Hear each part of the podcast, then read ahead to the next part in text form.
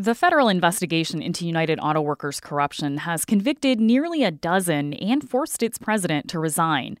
Daniel Howes of the Detroit News has a word of advice for the new head of the union.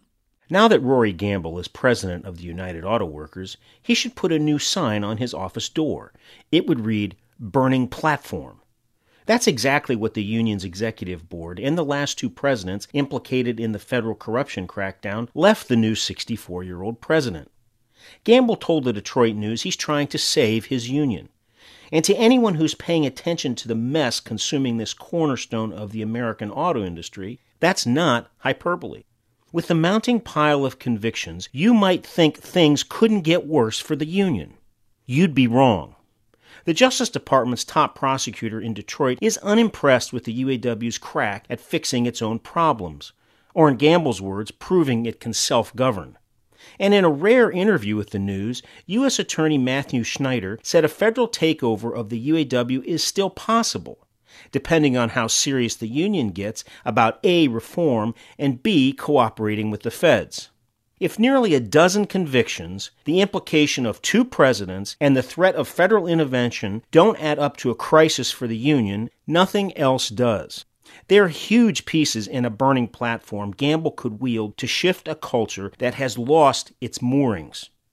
Now's his chance, because the vice of legal jeopardy and eroding credibility give him the leverage to do what previous presidents never would have considered. He's got options and a big metaphorical hammer.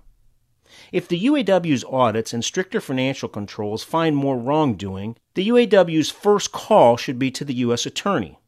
If Gamble wants to hand the next president a clean union, and if he wants to end the legal torment, he and the executive board need to show zero tolerance. Otherwise, they're wasting everyone's time.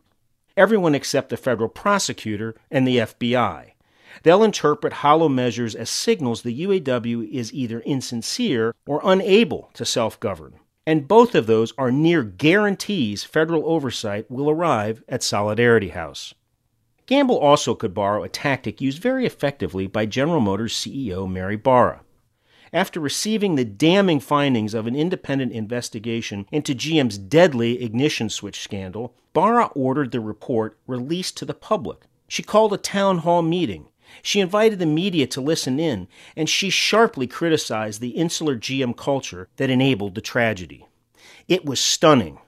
Transparency may be uncomfortable, but it's quite an effective disinfectant. Barra's message to the troops is the same one Gamble needs to send and back up with action. Be part of the solution or be gone. Otherwise, his presidency will be over as abruptly as it started. The feds will be in charge, and the UAW will slide deeper into irrelevance, with only its leaders to blame. I'm Daniel Howes of the Detroit News.